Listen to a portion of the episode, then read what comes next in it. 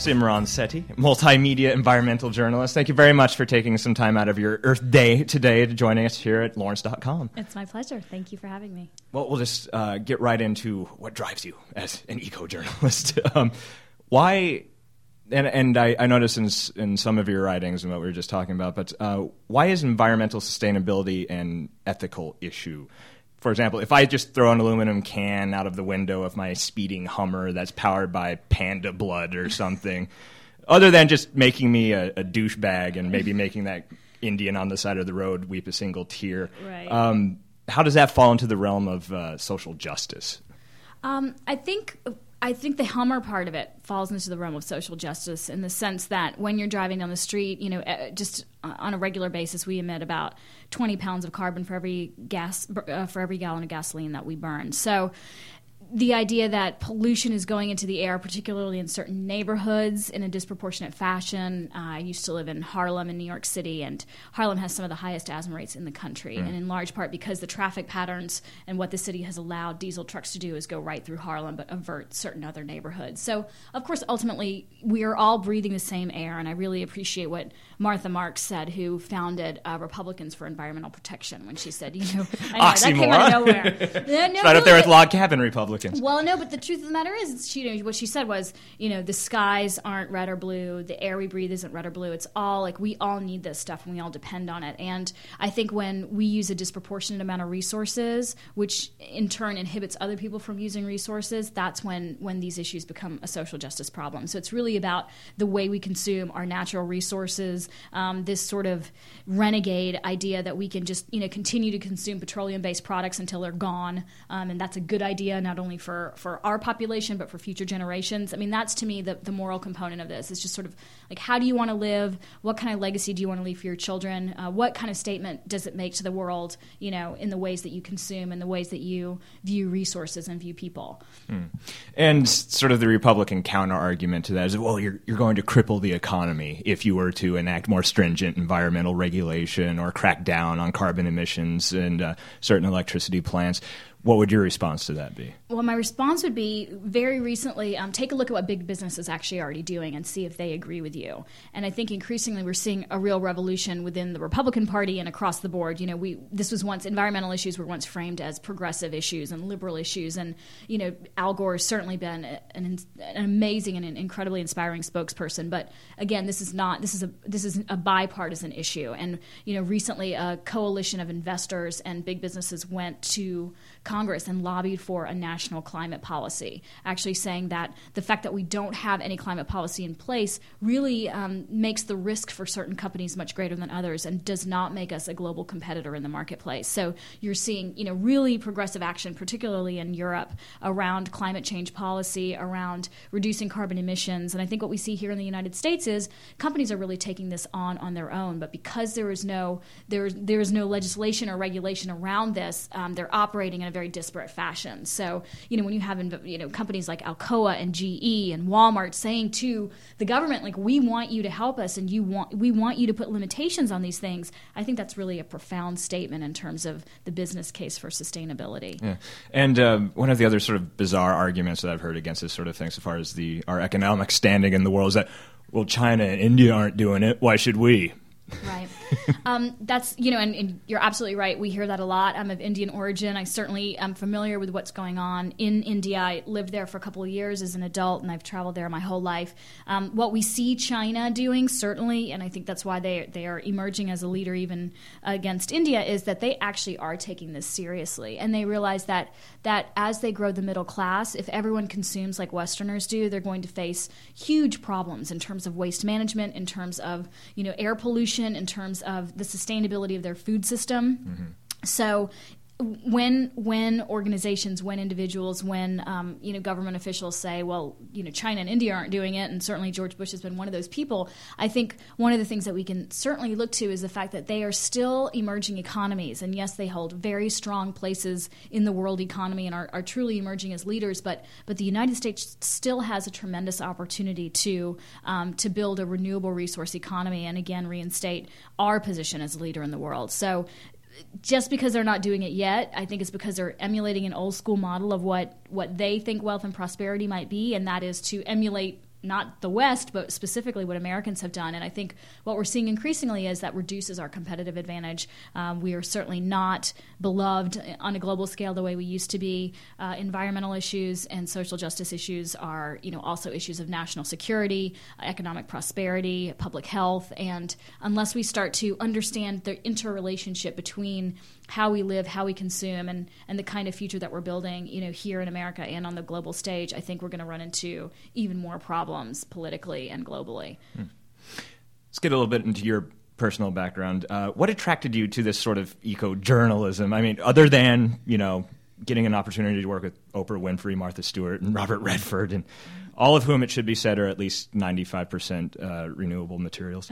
um, what, was, what was the path that led you to make a career out of environmental activism?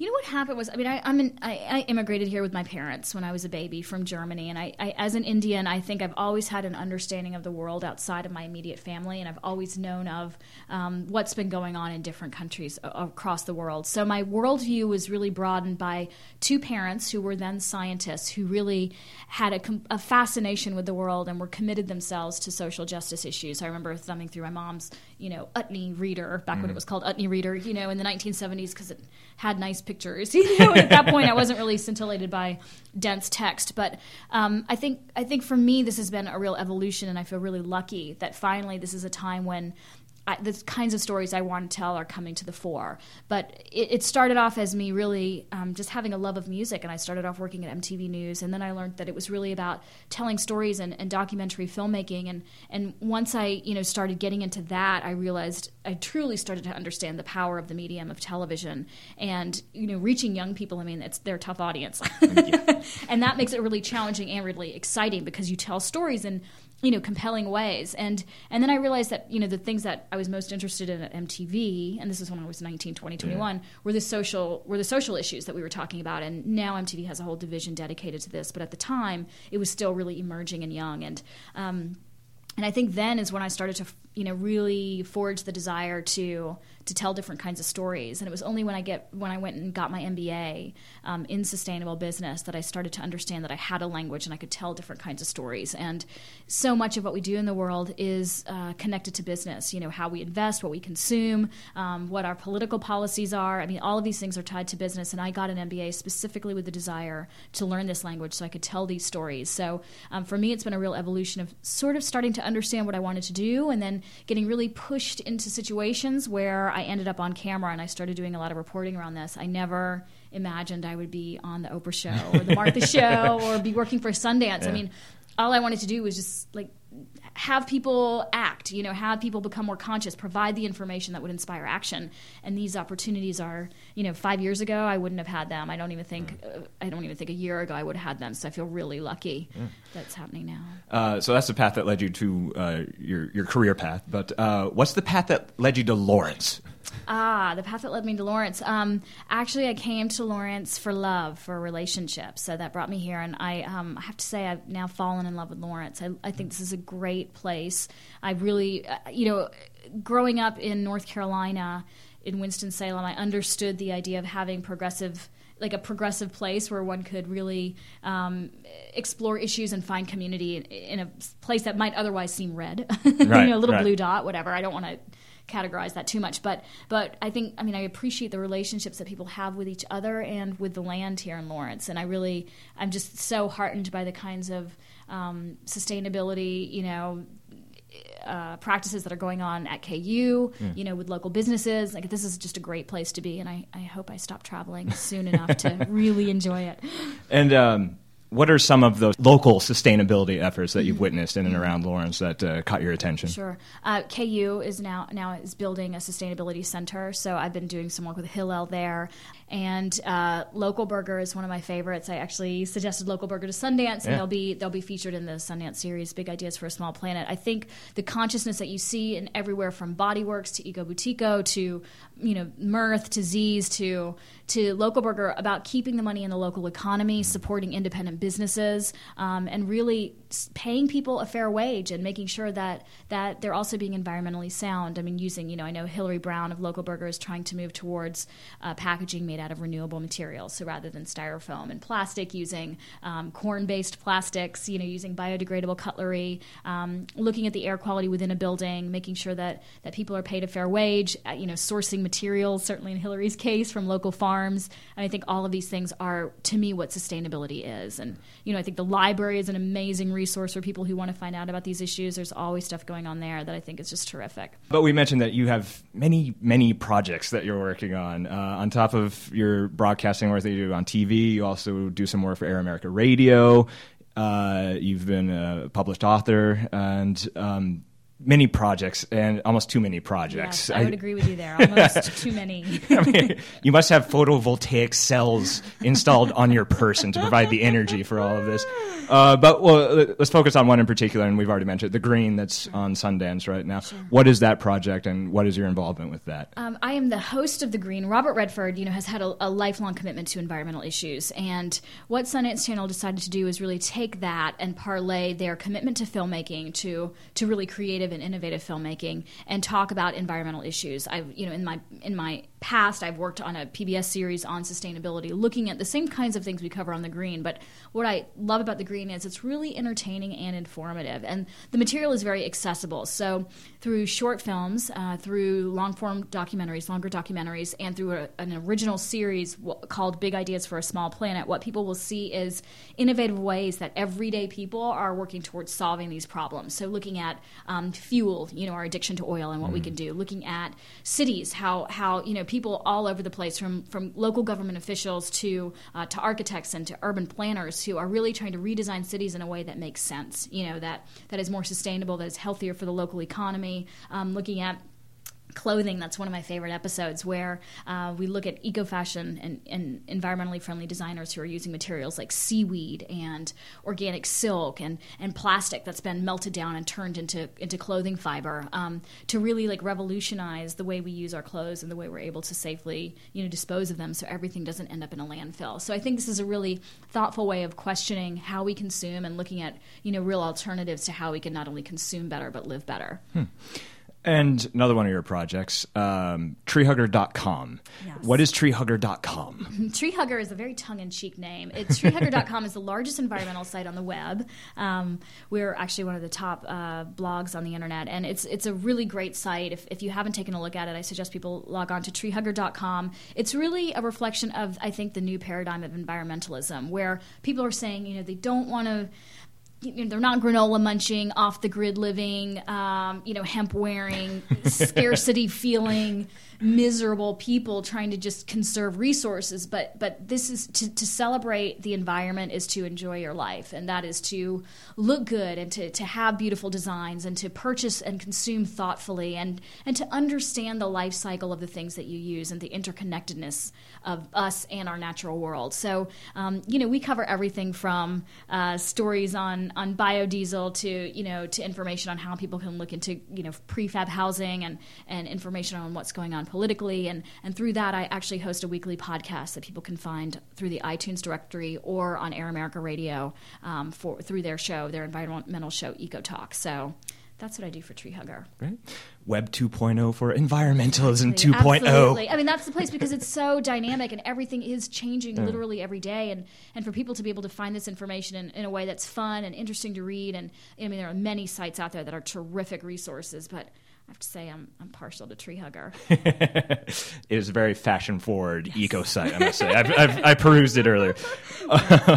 um, since this is Earth Day, we're speaking to you on Earth Day. Yes. Um, give us a sort of state of the environmental union. Um, where is the environmental sustainability movement today, and where does it need to go? Big question, I know, but if, if you have like sort of a broad stroke uh-huh. impression of that you know, I interviewed a couple of weeks ago a marine biologist named Dr. Sylvia Earle, and she was the first woman to walk untethered on the ocean floor. She's in her 70s. She was named Time Magazine's first hero of the planet, and she's absolutely extraordinary. And I sat with her and I said, you know, over 90% of our fish stocks are depleted. I mean, our insatiable appetite for sushi alone is really causing a lot of damage, in addition to the fact that so many of our rivers and streams and oceans are now severely polluted and I just looked at her, and it was a moment of despair for me, or honestly, where I just thought, what can we do? And she turned to me, she grabbed my hand, and she said, Look at all the opportunity we have. Like, it's not over yet. And I think that's to me, that's the biggest message that we're seeing right now. You know, whether it is on the Oprah show or in an inconvenient truth, like we're learning a lot of information right now, and people are taking this information and transforming their lives, whether it be through their love of fashion or whether it be through alternative uses of transportation or, you know, in scientific laboratories, in classrooms. I mean, everything is becoming a crucible for figuring out how to live well and do good by the planet and do well by people. And and that is absolutely inspiring to me. So what I see right now is that 10%, just like Dr. Earle does, that that we have a tremendous opportunity, and that is a, it is an urgent time to really you know reassess how we how we live in relationship to our environment and and figure out how we can sustain this planet. Hmm. Um, and for somebody as steeped in environmental culture as you are, um, is Earth Day kind of like Mardi Gras for environmentalists?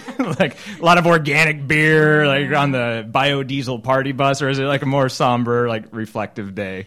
Honestly, it's neither. Okay. Um, you know, most people in this movement are like, every day is Earth Day. You know, celebrate Mother Earth every day, and that's also great. But I have to say, you know, there is a dose of skepticism involved, and I would say for folks to check out grist.org. They did a a hilarious piece on um, they they gave out awards, environmental awards, and it's you know things like um, creating fuel from ass fat and like the most literally, and it's true. I, am not. Al kidding. Gore can contribute yeah, to that too. absolutely. too. You know, and like and, and looking at some of the most ridiculous things that are being done in the name of like saving the planet, and you know, like really poking fun at it a little bit. But yeah. the reality of the matter is, some of us get a little cynical on this day because we want to make sure that every day is sincerely Earth Day. That we're not just sort of saying, okay, you know, I donned a green ribbon today and I, you know, praised Mother Earth, and then tomorrow I'm going to get back into my Hummer and you know, fueled by panda blood and, and throw my aluminum cans out on the Yeah. ground. Like it's it, this is about like a different way of looking at the world, and I think what I'm most heartened by is, um, you know, certainly I was on the Oprah show last week and looking at the comments and feedback from people is they're they are taking this to heart and they're starting to understand it's not just about today it's about every day and i don't think there's anything more inspiring than that so so that's that's how i approach this earth day Cautiously, trepidatiously optimistic. Ah, yes and off to do laundry with environmentally friendly cleaning products That's a pain in the ass. I'd just rather go nude. Um, but um, finally, and we've mentioned this a few times, but considering the sort of global impact it has, do you think that that CG bear that was drowning in an inconvenient truth is going to single-handedly save the environment? that animated polar bear, which seems to have had more impact and effect on people than any statistic or any level of scientific data could. people are suckers for bears. You know, Discovery Channel is actually has created a, a great series called um, Planet Earth, where they look at um, look at what's happening. I think it's just about yeah, you know, the bears. I mean, we're all some of us are really a little soft about the bears, Yeah. but. But to me, what gets me more than the bears are the people. When I see, you know, people in communities where they're surrounded, you know, by trash and environmental waste, you know, electronic waste in large part that gets shipped to places like India and China. Um, or I, I know that we spend more money on bottled water than we do for gas, milk yeah. or for gasoline, and that you know we could take all of that money and make sure everybody in the world had clean drinking water. And thinking about little kids dying from diarrhea because they don't have access to clean drinking water, that gets me more than the bears. So for me, these are all environmental issues, and I think increasingly what we're seeing is that people are framing this not just as environmentalism but as sustainability because Right. this really is about not just the planet but the people and the animals and you know everything everything on it. So. Um, yeah, it's the bears and more. it's just the, those bears. That seems to cut through everything. It just it tugs at the emotional heartstrings. And if Al Gore does run for president, oh wait, I think he should name that CG Bear as his running mate. Think he'd sweep the Great. polls. There you go. There you go. All right, well, Simran Sethi, thank you very much again for Thank joining us here on this me. Earth Day. We appreciate it very much. Thank you.